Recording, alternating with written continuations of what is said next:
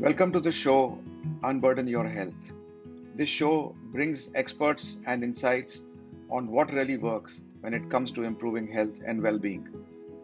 The guest on my show today is Dr. Abhay Nene. Now, let me you know try and introduce him in a very different way.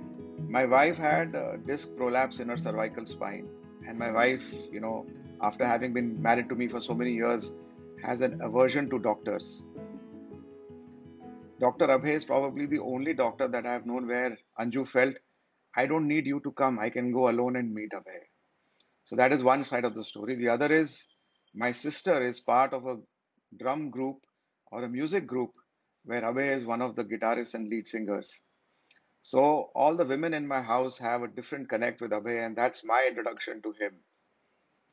Uh, so I first interacted with him when I took my wife for a consultation, and the rest, as we say, is history.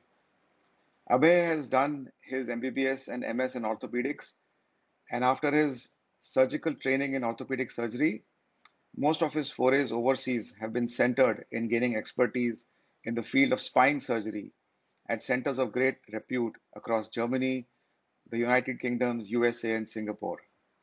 He is presently one of the leading spine surgeon consultants in top hospitals in Mumbai. Apart from this, Dr. Nene is a regular half marathon runner, having completed more than 20 half marathons all over the world. He is an avid cyclist, having cycled some of the world's toughest routes, including such as Manali to Leh and the tour of the Nilgiris. He is also an avid trekker, having scaled the Everest Base Camp amongst others. Dr. Abhay, as I mentioned earlier, moonlights with a rock band, the Flunkies, as a vocalist and guitarist. So, welcome, Abhay. Thank you so much for taking time to speak to us today. Sanjay, it's such an honor and such a pleasure to have uh, that you had me on the show because uh, you yourself are a leading light, and uh, in this past one year, you and your company and your work has really risen above the averages, and you all have been of great service to uh, the entire country and I thank you for that. And uh, you've had you've been had uh, have had a one-on-one uh, with my wife, who's a chest physician and treating COVID, and she's indebted to you because you've gone out of your way to help people with COVID. Uh, you know, getting your lab to function 24/7, if you may. Aside of that, you're a great guy. So I'm very happy to be with you, Sanjay. Thank you, Abhay. Thank you for those kind words. You know, so let me you know take you back to when you started your career. Uh, were you always keen to become a doctor, or did it happen because you were a good student and you got into medicine easily? So actually, neither. It's a bit of a cliched question for me, but I'm going to still answer answer it the way I always do. That it was just a coincidence that I became a doctor. Because neither was I a good student, but I was from an average school, Hill, Hillgrange High School, great school, but academically average. So I ended up being the top of the heap in that school. And uh, but if you see my grades, they were just about making it. And uh, in fact, I took uh, admission in an engineering college after 12th, uh, at at Amadeus 12th standard and then PCM and PCB. And I actually joined Okay. up uh, chemical engineering. I was going to get UDCT, which was one of the good colleges then. And then uh, mum called and said, you know, you have marks in bio and you're you're featured on the list, and uh, the you're, the medical college is right next door in South Bombay itself. So um, uh, Right. just on the fly, I switched my mind, and uh, my mom maybe influenced me. But really, at that time, you're so tender in your thought process that you would you're easy to mold into anything that you're put into. And uh, if if it if there was a message there, this is the message that don't be rigid on uh, you know because you're too young to decide. And as long as you're Right. um, you know congenial about what comes your way, uh, I think you're able to mold into anything that's uh, given to you, and you can make the most of it. Absolutely. No, I mean, um, there are two, three thoughts that come to my mind. Uh, uh, you know, uh, almost a, rep a repeat of my uh, history post class 12, where I actually took admission in VJTI. I also wanted to get into UDCT, but I missed it by a couple of marks. So I got into VJTI. I paid the fees, but then I also got PCB, as you said, the bio. And then my dad, in this case, told me, Soch lo. You know, I guess that Soch lo, two words, had such a big impact that here we are 30 years down the line, you know, both of us, you know, colleagues and friends, and, you know, having done uh, some amount of good work in our field of choice, you know. So, so I guess sometimes parents really know more than what we do. Yeah, and And in my case, at least, there was nobody from the medical field. I don't know in your case, exactly, exactly were either of your so. parents from the medical field? Absolutely not. Everyone, I'm the only doctor in the family. I'm a black sheep, if you may. And Sanjay, thinking back now, 30 years later, do you think you could have been anything else? No, you uh, you really you know fit into this so well, and so do I. So I think it's a bit of a chance, bit of a fate, but it's a bit of uh, being a maverick and you know fitting into the role given to you. True, true, true, absolutely. But if you were to see the next generation, I can I can relate to it. I have two, you know, young girls. Uh, uh, the older one was very certain that she never wanted to do medicine, but the younger one was absolutely certain that she wanted to do medicine. And I, as I commonly tell people that you know, being from the lab industry, you know, most children when they grow up, they learn ABC, but my children learn CBC, you know, so that's the difference, I guess, you know, so that influence somehow, uh, you know, made one completely, uh, you know, focused on medicine and the other one completely, uh, you know, not wanting to take it up. But coming back to you, uh, you know, what was the reason to choose orthopedics and then choose, you know, become a specialist in spine? What or what was the motivation there? So uh, once again, orthopedics. Um, of course, you know once you get into medicine, you know it well that you either become a physician personality or a surgeon personality, and you start figuring that that out in your second and third year when you're in the clinical rotations. And I was very sure that I was a clear surgical personality. I may not have thrived like a clinician where a lot of cerebral work Right, has to be done. This is more hands-on and more uh, you know black and white stuff. And amongst that, orthopedics had two great advantages. One, of course, being that uh, you know there were much fewer seats in orthopedics, which means that every year much uh, lesser orthopedic surgeons came out, so uh, you know less competition, if you may. And the other was sure, that it sure. is about the most black and white surgical field around out there. It's like a guy fixing a jigsaw puzzle or a you know a, a car mechanic fixing a car. It's all one plus one equal to two. There's almost nothing that's vague or and indeterminate in orthopedics and that's very appealing. So I think that uh, it matched my personality. Having said that, once you deviate or once you move out of orthopedics to go into spine, and I'm saying this again, you actually have to move out of orthopedics to get into spine because uh, Okay. spine is almost a physician branch of orthopedics. So uh, in orthopedics, for every 10 patients you see, you know, eight of them need a fix. You need to fix them and you need to do what you're good at. In spine, it's Right, exactly the other way. You need to put a lot of thought. You need to actually conserve 80% of your patients and it's really the Sure. skill set of figuring out who really needs an operation or needs intervention is what uh, scales your ratings up as a spine surgeon even in your own head or among, amongst your peers so leaving back orthopedics was a far bigger challenge than uh, you know taking up orthopedics was a no brainer Sure, sure. No, that, that's a great insight that, you know, from orthopedics to surgery, it becomes 80-20 becomes 20-80 almost, you know. So uh, that's a great insight. And I also know that, you know, you have worked under some illustrious people, none other than, you know, Dr. Shekhar Bhojraj.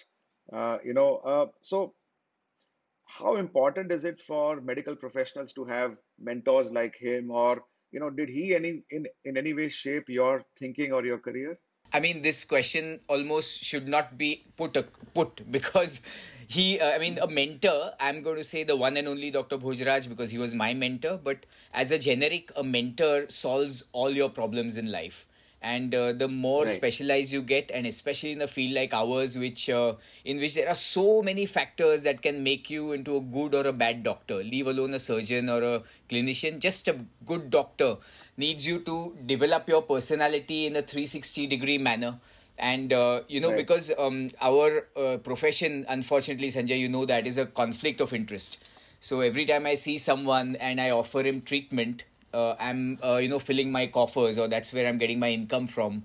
And i really need to know where i should offer him treatment and when i should not offer him treatment. It's all, almost like you go to the car seller and the guy says that you know what? I don't think you should buy this car how often will you hear that from a you know from a salesman? True, and that's pretty true, much true. how our profession is but we are doctors and we are not car salesmen and hence we uh, there has to be someone like a buddha in your life you know who uh, shows you the path that if you follow this Right, straight and narrow path um, you know you are going to come out tops. Uh, don't scrap around for short gains. Look at the big picture and a mentor like dr bhojraj uh, and hope you know all of you all have ha- had mentors of that uh, repute or that uh, level of uh, iq and eq right. uh, that really solves your problem. You put your uh, shut your eyes. And Sanjay, in, interesting anecdote. When I bought my first Mercedes, I didn't ask my wife. Right. I asked my mentor. Uh, can I? Because he he uh, used to drive a white colored Maruti 800 at that time, and he could afford afford any car on earth. And I was almost sure Right. that he'll say, you know what, don't spend on this. This is indulgence, you know, like a true Buddha. And guess what he says? That you've asked me this question means you want it and you can afford it. Just go and buy it straight away because you want it now. You don't want it when you're 85. And uh, it again, great Correct. insight, and you know, the mentor understanding and the mentor not pushing you along a pigeonhole, but just showing you the path and then you you take it. So I think mentorship, Perfect. uh, Perfect. you know, you can never say too much about mentorship. And uh, as um, you know, as uh, people who've been mentees, it's important for us to pay back, or rather, pay it forward, and uh, you know, create a lineage of mentees behind you, and pass on the same knowledge to keep our profession and, of course, our skill sets um, uh, surviving in this uh, big bad world. Sure. No, so well said, Abhay. Absolutely. I think, you know, uh, you know, learning from people like Dr. Bhojraj and then, as you said, paying it forward by passing on that legacy. And I'm sure, you know, there are so many people who look up to you, you know, for not just, uh, you know, the orthopedic side of your profession or the spine part, the, the side, but as a as a human being, as a well-rounded personality, I think there is so much to learn from you. So thank you for sharing that. And, you know, it reminded me of an anecdote that I share with my team very often that a good surgeon is one who knows when not to operate. Totally, you Uh, you know, nailed it. and so I I tell my team the same thing that you know when people come to us for a test, we are meant to do tests, but also being able to tell them when not to do a test is very important. In fact, we must be one of the few labs in the country or in the world which has published a handbook with a chapter on tests that should not be prescribed. Oh, awesome. everybody writes tests that should be prescribed. We must be the only lab which says don't do this. So, I can relate to so much of what you said. So thank you for sharing that, That is so much in character with you, Sanjay, that uh, you know you're you're here, you're here to do good work, and you're not uh, literally a service industry, but you're a, a profession of a very high repute, and it's re- the buck really stops with you and with me to maintain the you know the uh, reputation of our uh, profession. And uh, I know it's a bit controversial to talk about this, but it has to be said because uh, people around need to know that uh, you know there there are many ways this can go, but it's really up to us, and it's our integrity that really leads us uh, forward. So true. No, I was telling my team the other day that we are celebrating 27 years of Suburban Diagnostics in July. It takes 27 years to build credibility, but it takes only 27 seconds to lose it. So it's so important that you know how you know you keep at it, keep your guard up, make sure you continue to do the right things as you said. So and make it an again for sharing intuition. make it in, intuitional. Don't make it a created effort. Just let it happen automatically. And you know how our teachers taught us that the next time you see a patient think of that person as your brother mother or father or whatever and what would you tell them just tell them exactly that don't worry if he's you know come from a palace or whether he's a beggar on the road just give them the advice that you would want to give yourself and you'll never get it wrong it may not work in the short term but in the long term you've literally created a mountain of a reputation that uh, you know you will just rise above That's what I tell my team. So much of similarity, Abhay, that don't don't do something to a patient that you would not do to your own family. As simple as that. You know, we have a we have an examination bed, and I tell my my team the same thing that if you are not comfortable to lie down on that bed yourself or have somebody of your family lie down on that bed, then it's not good enough for a patient. If the bathroom is not clean enough for your family, it's not clean enough for your for your patients as well. So, you know, treat your patients like your family, as you said, you know. perfect Moving on, um, you know, I know one of the commonest things that you must be facing as a professional is uh, back pain. Um, and, you know, we have seen that back pain has become one of the leading causes of disability worldwide. Uh, why do you think this really has happened? And, you know, what is the triggers behind this? And have you seen any evolution of back pains over the last, you know, two and a half decades that you have been practicing? I mean, how have you seen this happen? Yeah. So again, a very pertinent uh, discussion because uh, today back pain is the second commonest cause of a doctor consult worldwide, and I'm t- not talking of people who come to me, but who go to any doctor across the world, and that's a startling revelation, and that really was not a statistic 20 years ago. So clearly, it is a Right. lifestyle and a modern uh, living kind of a problem. And um, uh, you know it's how we Sure. handle our bodies and uh, there are two or three root causes which uh, you know you see happening around you every day and just before we started the pod- podcast we spoke about fitness and i think that is the the number one cause where uh, as we are getting busier with uh, more table uh, oriented jobs compared to our forefathers who are more field oriented jobs our physical Right. output has significantly dropped and uh, you know uh, physical output that's needed to keep your body in good stead and your muscles and your joints and your bones in good uh, health has gone away Right. and uh, you know if you think about it your back is the most used organ in your body because it's 18 19 hours of the day that you're loading your back it's only when you lie horizontal that the back is offloaded Sure. but on the flip side Sure. it is the least serviced organ of your body so you go for a walk So for your heart you do diet for your you know metabolism you do biceps curls for your hands you go running for your legs. But you rarely if ever do anything constructive to try and upgrade your spine whether it's the neck or the low back. So you know that's the other thing. So a long seated hours a lot of it computer related uh, you know work profiles that all of us have gotten into uh, lack of uh, concern towards health because of time versus because of um, you know new fashions and new new ways that we carry ourselves around obesity uh, like overweight Right. uh, you know obesity is again Sure. come in so i think there's a plethora of factors that uh, has gone into this back pain but again on the on the good side uh, though i said that it's the commonest cause of uh, doctor consult 80 90% of these you just need to switch back to lifestyle use common sense and the back pain goes away so it's not a threat to humanity but it's something that if you don't pay attention to in time it can become big on you and you don't want to be there And uh, I'm sure during the pandemic, this would have got exaggerated, right? With, you know, people completely being stuck at homes, uh, the chronic issues on back pains would have just gone up, and you would have probably got a lot more people reaching out to Yeah, so this. so true, Sanjay. But what there are three or four things that happened and that took it down to the next level.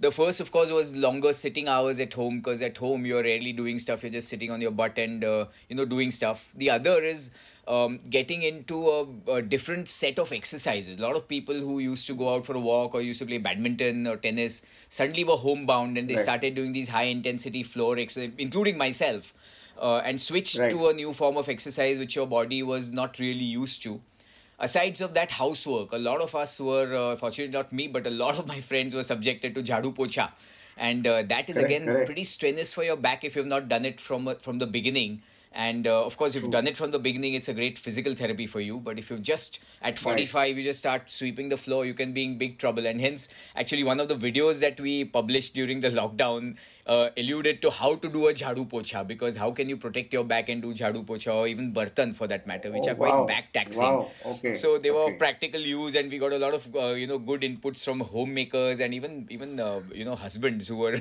subjected to doing that stuff. Uh, asides of that, lack of sunlight, and then of course uh, diet that went off the handle. So these three or four things took back pain to the next level during the lockdown. And uh, of course, uh, the result was that we had many more people calling in. But like I said, they only needed counseling and they got it right. The minute the penny drops at, oh, this is where I've been screwing up, you instantly Right. turn around and you get it right. You don't need a doctor to fix you there. Sure, sure, sure. You mentioned, you know, uh, being locked down inside and lack of sunlight. So, uh, have you seen any change in statistics for osteoporosis as well, osteopenia or osteoporosis? And we know that women generally are more prone to it, but what's been your experience over the last 20 years? So again, you're you're you know touching on the raw nerve for me because I really want to shout out loud from rooftops about uh, uh, you know the knowledge of understanding your peak bone mass and how you need to control your uh, yourself before osteoporosis strikes in because uh, osteoporosis is not some esoteric word. It's something that we are all headed towards. And i want to mention at that point that it's not really osteoporosis alone. It's osteoporosis and sarcopenia which means your bones as well as your muscles start to dwindle down and start their downward graph as early as the age of 35 or 40 and uh, you know at Right. 35 you think you're young but uh, you attain your peak bone mass so i'm going to do a quick tutorial i know we are short on time but i'm going to still tell you that when we are born we are building more bone and muscle and losing less bone and muscle and that's how we grow and between the age of Right. 20 and 35 we peak and we kind of maintain the maximum uh, mass in our bone bank and our muscle bank which starts to Right. creep down because you start losing more bone and muscle and creating less new bone and muscle after 35. And from 35 to Sure. 40, there's a slight drop. And after 50, uh, women uh, who attain menopause, which is a you know un, uh, unfortunate thing almost in their hor- hormonal balance, suddenly have a massive dip, which means they start losing bone and muscle mass much faster, and they stop gaining any. Right. Men uh, go on the same lines, but they have a slow graph going downwards till 70. So the bottom line is what you can attain at the age of 35 is really what's going to determine where you're going to go from there. Which means as a Sure. earning professional, if you retire with a poor bank balance, you're going to be in deep trouble in your retirement years, and that's exactly what happens to us.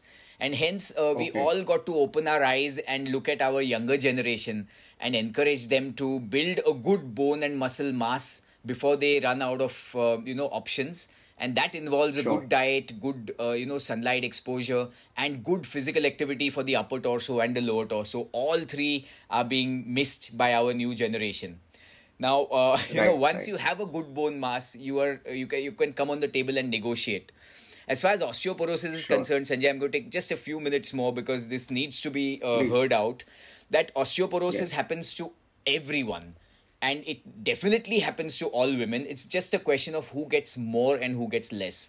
So um, the the first thing is that uh, perimenopausally you got to check your bone density and uh, you got to check your profile. So bone density is one test but there are many other markers like weight loss muscle loss uh, lack of appetite lack of stamina uh, loss of height bone pains fractures. If any of this is happening or a strong family history or if you've been on steroids or anti-thyroid drugs you're likely Right. to be uh, you know a candidate and um, the the best treatment for osteoporosis is pre- prevention so if you can uh, recognize it early and start medication early you're likely to last this out much longer unfortunately osteoporosis and sarcopenia are both silent diseases and uh, it Right, comes to fore only when there's a fracture when too much water has flown under the bridge and it's too late to then treat it because So you true. treat the fracture but then you can't treat the osteoporosis so it is something that Correct, we all should be aware of and sh- we should be all the time trying to prevent it by a good diet good exposure to sunlight or consuming good vitamin d and being on the top of it and good set of exercises for strengthening the upper as well as the lower torso No, perfect. I think some great takeaways here. I think the one big takeaway for me was how people below the age of 35 need to build their health bank balance, if I can call it that, or their muscle and bone bank balance, as we can call it. That uh, you know, uh, they tend to take their health for granted and uh, don't realize that eventually it's that peak bone mass or peak muscle mass at the age of 35 that's going to take them forward maybe for the next 50 years. So I think that's a great takeaway, uh, you know, Absolutely. Sanjay. And also, you Yeah, mentioned at the start of before the we started this recording that people make light of their musculoskeletal health. They spend a lot of attention on heart and lung and diabetes and cancer, right. but uh, across Yes, the globe, no one, everyone takes health, uh, you know, cardio. I mean, the musculoskeletal health for granted. And uh, that's a great point you made, Sanjay, because uh, you know you got to think about it that when you live your life and when you grow go through life, you're not playing for getting a cancer or getting a heart problem. You're playing to lead a healthy life through the end. And just imagine that if you're 60 or 70 and you know you don't have a heart disease and you you've worked your way around uh, diabetes and everything is under control, but skeletally you're in the dumps. Like you don't have a good Right, muscle power, your bones ache and your joints ache. It's like having a car with a great engine and a really crappy tin work, and you're still not going to be able to use correct. it. And it's too late at that time to work on it. So you got to go there with all guns blazing and play for a good fit body because it's the only place you really have to live in. And uh, if you can invest in it um, you know early you can live the rest of your life. And in fact i'm going one step ahead to say that even if you have a heart or a uh, any other you know medical problem with a fitter body you're able to fight it much better than with a body that's unfit So true, so true. You know, and I keep saying this, you know, to everybody that for a healthy body and a healthy mind, you need healthy bones at its core. So and you have said that, you know, that you can have a great engine, but if you don't have a great tin work, the car is not going to run very long. So thank you, thank you for those anecdotal, you know, uh, similes that I could call it. Uh, what is the role of posture, according to you, uh, Abhay, in, you know, problems of the spine? You know, we we all are told that, you know, you don't slouch, sit upright. but somehow, you know, posture and ergonomics still, unfortunately, don't feature as strongly as I feel they should. But, you know, would love to hear your opinion on posture. once again you've picked on a topic that very few people pick on and uh, you know I'm I'm so glad you brought this to the table and because posture is one you know if there's one thing that uh, gets patients to me it's because they've been in bad posture and hence they get back pain. And again you can prevent it you can't treat it. So again I'm going to give you a slight uh, gyan on this that your spine which is really the axle of your car because every other organ Right, hangs out from the spine with the hands legs your visceral organs so your spine has a great shape memory when you're young. So you you got bones which of of course are you know non-dentable, but in between there are these discs which are like shape memory pillows, and we have 30 discs in our body, and uh, these hold right, your back together. And I'm going to liken this to the mast of a ship. The mast of a ship stands upright when the ship is on the dock, and everything else hangs around it. However, when the ship is at sea, which is really where it's meant to be, which means that when you and me are doing stuff, walking, sitting, bending, playing, etc., carrying bags, the ship is at sea. The ship is up against the winds, and that's when the right, ropes that hold the mast up come into play. And just imagine if these didn't, uh, you know, didn't, if they remained slack, the mass would eventually crack under the wind. And that's exactly what happens to the back. That your muscles are the ropes or the dynamic supporters that come into play when our postures are slightly different than when they are in the shavasana or absolutely straight position. And we rarely are in that position. So your muscles come to the party, and these muscles help enhance the shape memory of your back all this is being done so that your core is strong to give support to the other organs and more importantly right, the uh, the uh, the the resident of this core is the big nerve the spinal nerve and you don't want that sure, damage. So this whole functions almost acts like the shock absorbers of your car. So if your car goes over a bumper correct, you don't feel the shock. Just like that if i bend and pick a bag the nerve doesn't feel it neither do any other organs that are hanging out from the spine. True, now, when you are in a poor posture, it practically means that your muscles are not firing enough to keep the shape memory of your back.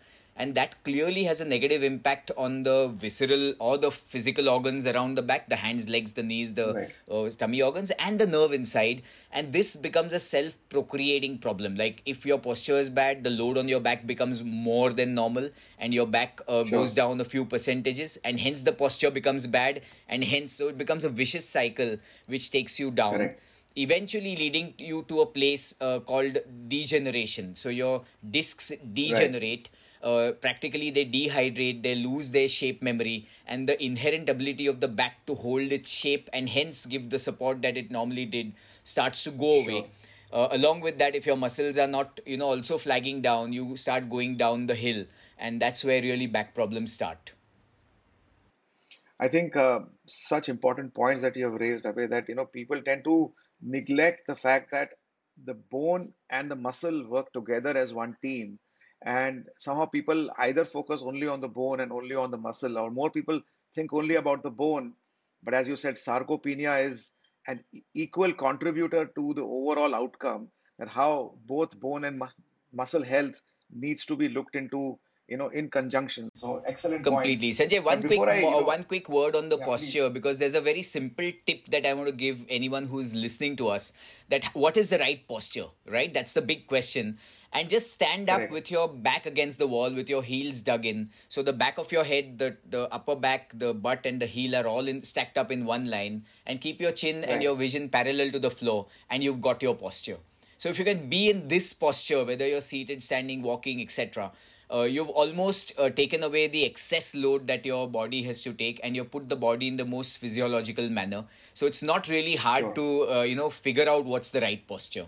Ergonomics, on the other hand, deals because you mentioned it deals with how the work uh, you know the workspace that you work in matches up to suit your posture and you don't match your posture to suit your workplace which means that uh, my Correct. screen is at my eyesight at my eye level so my eyesight remains parallel to the floor going back to the basics that uh, you know i'm looking up Right. straight uh, my chair is tall enough so i can keep my back upright if the chair is low i'm making a special effort to keep my back upright so this posture Sure. ergonomics uh, which can go hand in hand can uh, you know preempt uh, so many back problems Right. I think uh, we've seen a lot of offices now with the standing up tables. You know, I think that's I think a great uh, great initiative that those tables that can actually be moved up and down to give you the flexibility of even standing and working. So uh, I think uh, many people are realizing the importance of this.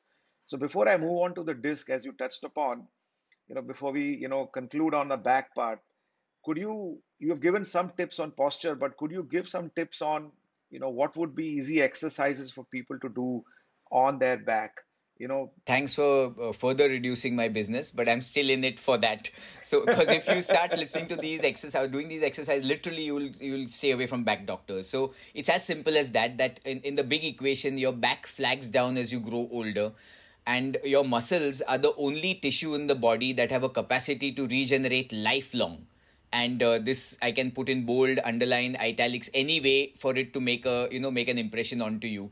So the more you the older you grow the more you invest in your muscles the healthier you stay. And that's that's it. Dubara mat puchna so if you can work on your muscles, and I'm in the business for the back, so I'm going to talk to you about the muscles that support the back. And it's clear that if your column is the back, everything that surrounds it are the muscles that hold it together. Of which the most Sure. critical, which are the most uh, ignored, are the abdominals. So if you're abdominal, so even right now while you're listening to me, if you just pull your stomach in as you would to hide your tummy, you feel the back get offloaded because you create a negative pressure in your abdominal column which pushes the back up and it, it becomes a second column of load bearing so your Sure. abdominals which are the straight muscles and the obliques so anything like crunches uh, you know oblique crunches planks side planks etc which are not Right. out of bounds even for a 70 year old housewife it is not difficult exercise it's just that you got to keep you know baby stepping into it and you'll you'll reach your marks. So that becomes one set the front and the side muscles. And the other is the para, uh, the paraspinal or the muscles that run along the back which become like tie beams Right. that hold your back up all the way up to the neck. So anything that involves Sure. extension you know typically bhujangasan uh, swimming where you're lying on your tummy and doing a superman with your back which is actually tightening your back muscles as you can imagine, these are not intuitive exercises. Doing push ups is intuitive, going for a walk is intuitive, or doing a bicep curl is intuitive, Right. but these are not intuitive. So you look them up, meet a good physical therapist who can help you, you know, do these in the right postures, and that's all you need. And, uh, you know, swear to God, we all do these every day. So we walk the talk, and which is what keeps us healthy. Because as you grow older, you need to be fit to go and get fitness. You I can't go to the gym and say I'm getting my fitness. I need to be fit to go to the gym. I need to be fit to go for a run and I need to be fit to play tennis. So that fitness comes from your core fitness. Wonderful. Wonderful. I'm just going to deviate slightly to a maybe a you know common belief that you know there is this element of uh, mind and body that you know the element of psychosomatic that is there any are there any emotional reasons for back pain which are not really organic back pains but more psychosomatic or emotional or mental in in in origin have you faced that as well So, as much as we'd like to believe, yes, it's really a largely a no. And the back is such a simple, straightforward, uh, you know, uh, one plus one equal to two type of a thing that you exercise it, you keep the right right postures, keep calcium and vitamin D. No out of the line or out of the box problems will haunt it, except maybe two things which I would like to tell you. One is neck pain, because uh, just like when you're emotionally troubled or under stress, your the uh, muscle around your skull contracts and you get what is called a tension headache. That muscle is linked to the neck, and hence uh, a lot of neck pains can come out of uh, stress. And the other is lack of sleep. If you're stressed out and not sleeping enough, so I mentioned at the top that the back and the neck gets its rest only during your sleep hours, because otherwise it's firing. right So if your sleep is compromised, then again you will end up with a cascade of uh, you know uh, progressive back pain day after day. A- asides of that, just sure you know acidity and uh, tachycardia, etc., which are so commonly linked to stress. I would know. I think back is a very very functional and a very uh, you know direct mechanical problem, and if you deal with it, you know you're sorted. Uh, you you just you know had touched upon the fact that the extremes of the spine, you know, the upper end, which is the cervical spine, and the lower end, which is the lumbar spine, are the ones which are most affected. Is it just the way the anatomy is, or is there any other reason why these two extremes of the spine are the ones which are most affected? Yeah. So once again, uh, nature or God or whoever was slightly uh, conjuice when he made the back, right? So when when they did the when they when they developed the neck, though it's probably the most beautiful organ of the body. It's uh, you know it lends you strength, it lends you support, it gives you mobility, it protects the nerve, and it looks sexy. I mean, which other organ can uh, you know claim uh, stake claim for so Abs- many functions of the body and work 18 hours of the day? The neck has a slight Right. disadvantage because it's a very uh, lean and a thin, uh, not a muscular part of the spine, and its job is to hold the 10 pounds of your head, which is not really 10 pounds because your head is rarely ever square on your shoulders. As you start craning your neck down, which you and me are doing even now as we speak to each other, the load multiplies significantly. So the load on a weak neck is significantly high in our in our postural activities, while the nerve that it controls or harnesses is probably the most sensitive nerve in the body, the cervical spine Sure. and that's where Yes. you know neck problems uh, so the neck has an undue disadvantage on the flip side the lumbar spine is the workhorse of the body even when you're seated the entire load of the body so no matter what you're doing the load of the body eventually cones down on the low back and um, so uh, it is the kind of the workhorse of the body so the damages there Sure. happen far more rapidly than the damages that happen in the foot or the knee or the hip and I think this is the reason being flexible as well as being loaded um, uh, makes these Right. two pertinent uh, you know areas of the spine more likely to uh, you know get problems. So I guess the wear and tear on the spine is sometimes probably not obvious to people uh, because it's not it's not in your sight of vision, so to say, you know, uh, and probably that's why it gets ignored. And I think you've raised some great points on how we should, you know, remain focused on that. Uh, continuing on the topic of, uh, you know, a very common issue which people also see is slip disc or disc prolapse. And, uh, you know, there are a lot of, uh, you know, mysteries around it. Uh, you know, some people say that it's only with the obese people, people, you know, who lift heavy weight, uh, you know, have this problem. But we're also seeing young people who are extremely lean having disc prolapse. So maybe, you know, you could demystify this whole area around slip disc or disc prolapse for us. Totally, totally. Again, a very, very probably the most common, uh, you know, reason that people come to a spine surgeon is a slip disc. So I was mentioning that in your back there are these 30 discs that uh, take loads between the bones, and I mentioned that Right. as we grow older, the discs degenerate. Now, this is not literal. It's not we growing older, but the disc growing older. So I'm going to give you the example of the sofa in your house. When you bought it, it had a great shape memory. So when you sa- sat on it, it held you up. But if you overuse Right. it, or if it was made of bad material, it would start losing its shape memory much sooner. And that's pretty much that happens to us. Today, you can have, be a 20 year old, but if you're genetically predisposed to a weak disc, which means that your sofa was made of bad material, even 20 years of loading can cause that disc to degenerate. So, we really have Right. not been able to crack the cause of degeneration. All that we know that it happens across the board, and it is not necessarily a function of aging, though it is a function of usage of the disc.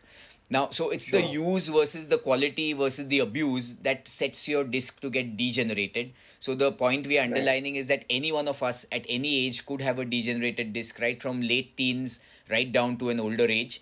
And once the disc is degenerated, it can never regenerate because, again, interestingly, the disc is the largest avascular organ in the body, which means that it's an organ that has no blood supply. So, no matter what you try, and people have tried tons of things, and there's a lot of stuff going out there and being sold at a price to, uh, you know, try to fix your disc, injecting stuff, stem cells, nothing works because the disc cannot regenerate.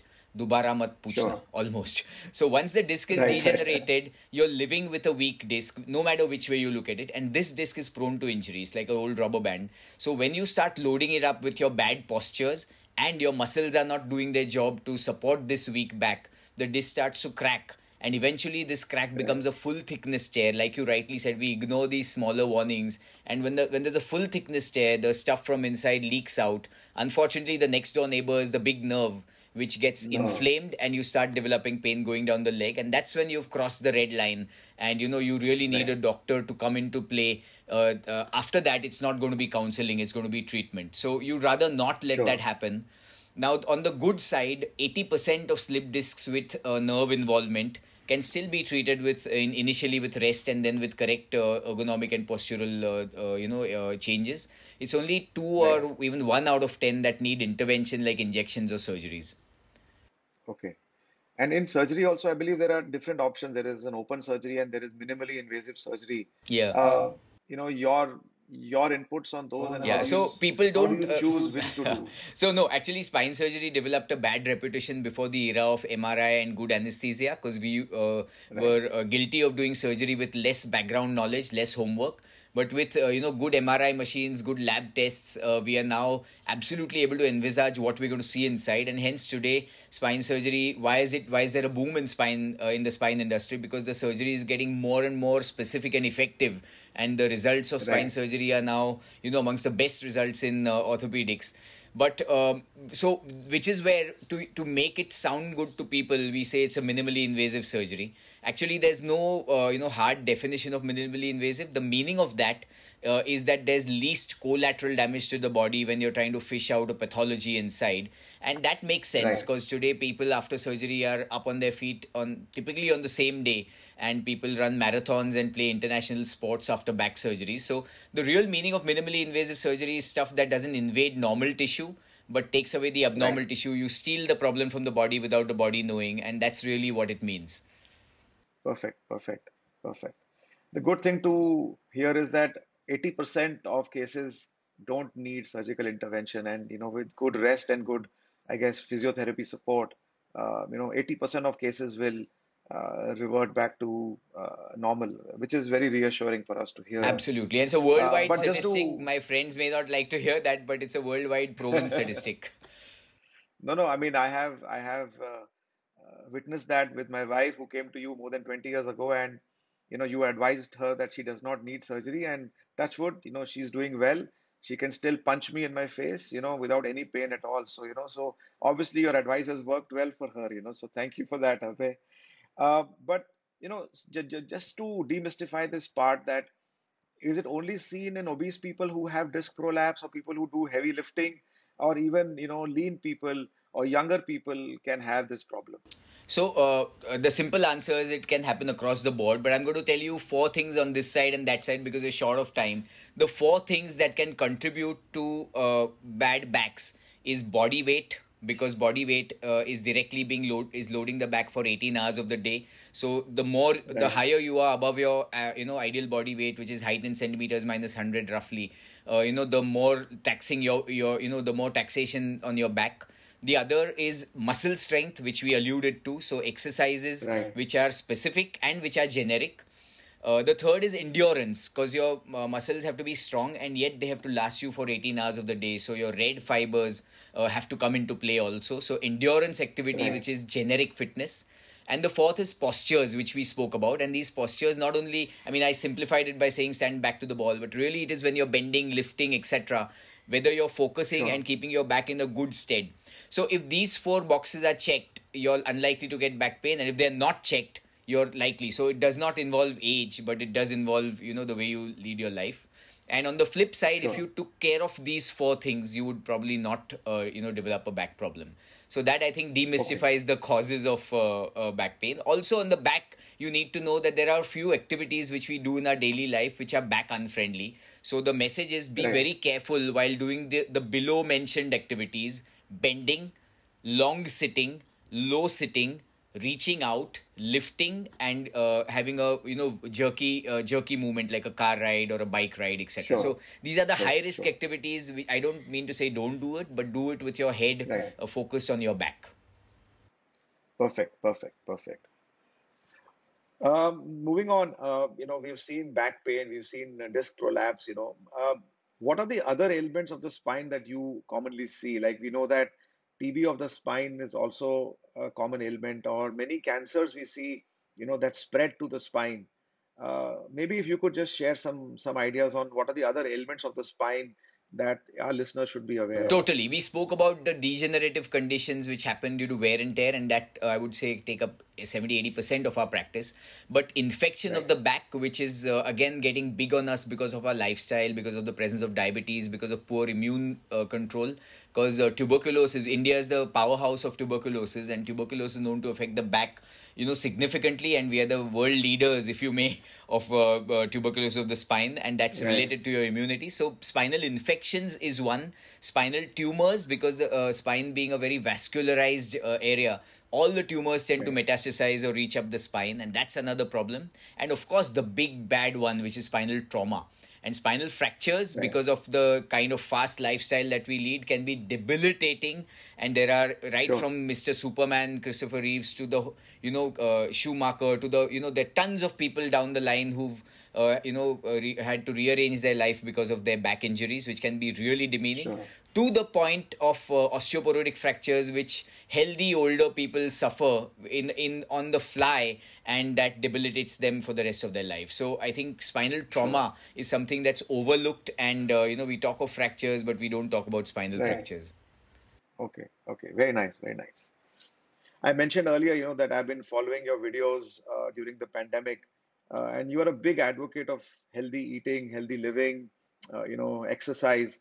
Uh, what made you take up, you know, these initiatives or this initiative of putting up these the videos? And, you know, have you seen any impact of this? I'm sure you would have seen a lot of got a lot of good feedback. Is this something that you plan to continue doing in the future as well? So, uh, Sanjay, you and me both uh, agree on this that life is a is a you know journey. It's not something that you live o- live off the internet. It's something that you have to experience, and hence, uh, uh, living a 360 degree life is very very important. You can't be confined to your profession, and which is why you know, and of course, it has many other virtual advantages. So, which is why I'm into trekking, into running, into sports, and everything. And I think it's something that uh, you know makes your life so much happier and so much more pleasurable. And uh, so, you know, what happened during this pandemic, because uh, there was a lot of depression going around in all of us. I mean, because we're kind of, it's something that our generation or generations before us have not faced. And there was something that we needed to keep people's interest and something that could be inspiring. Now, in India, still doctors are looked upon as, uh, you know, slightly elevated human beings, and people tend to listen to doctors uh, more than other people. And that's where me and my uh, close friend, Dr. Aditya Daftari, uh, it was his idea actually. We got together and we said, why not let's put to our lifestyle out there in public? Because if we are doing this, we are doing this because it's good for us. So why not make it, you know, count for other people? So we started initially putting up, um, we call this lockdown like docs. So what do docs do when they're locked down? How do we fight depression? Lockdown. How do we fight physical ill health? How do we fight the pandemic?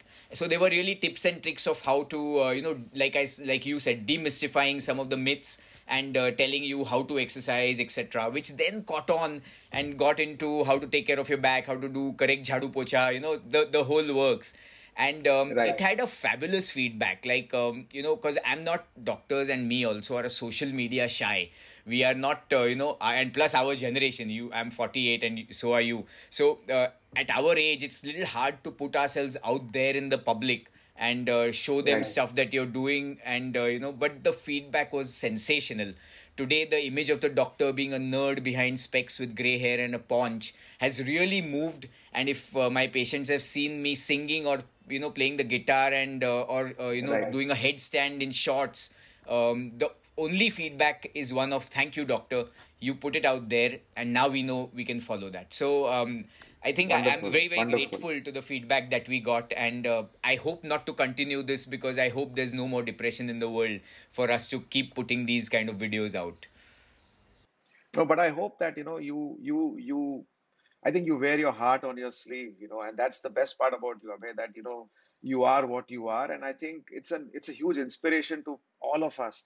So whether there is a pandemic or not, and I'm sure there won't be, and I hope there will not be, uh, your inspiration should not stop. I think, you know, we must keep seeing more and more of what your life is all about, professional, personal, and how what makes Dr. Abhay Nene, you know, a 360 degree person, you know, Sanjay, the thin line between uh, you know vanity and uh, putting it out there, and that's what I've been struggling with, which is why I've been no, conservative and not putting it all out there.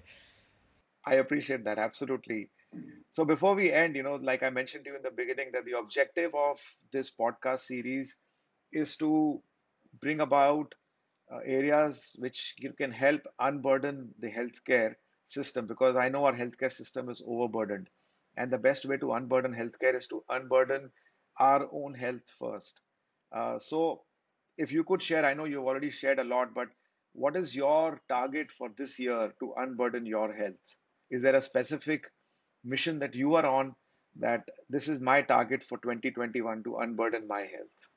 Uh, so my target is to be bigger and better at what I'm doing, but I'm going to give a generic target to all of you out there. Because if there was one Right. pathology in this world that can be prevented rather than treated without the help of a doctor, it's spinal ailments.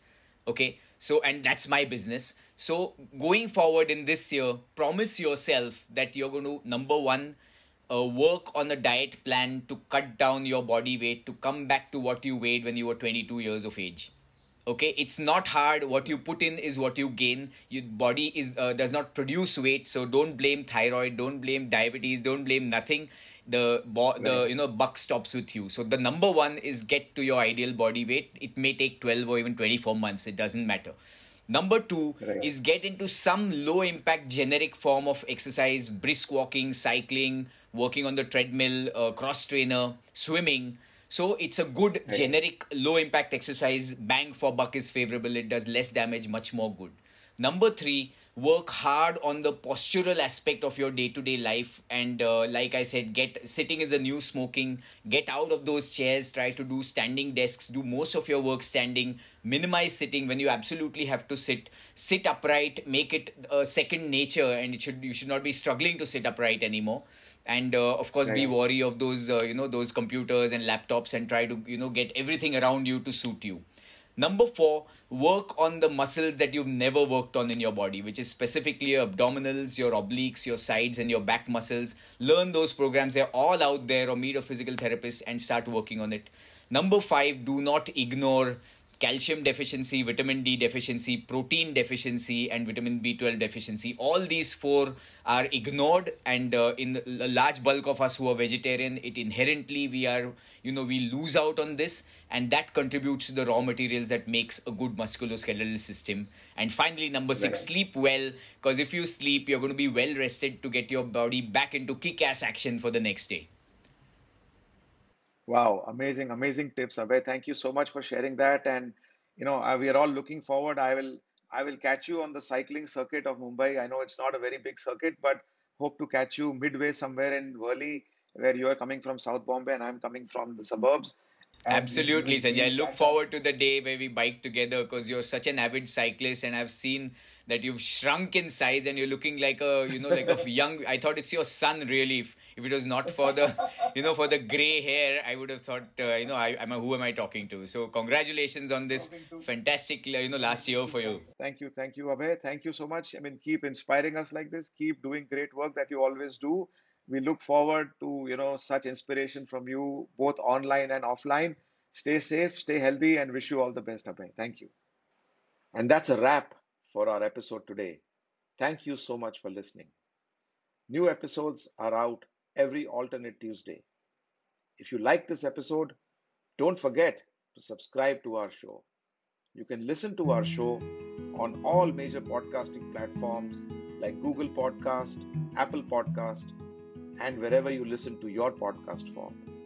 If you are an Apple or an iOS user, you can share your ratings and reviews on the Apple Podcast app.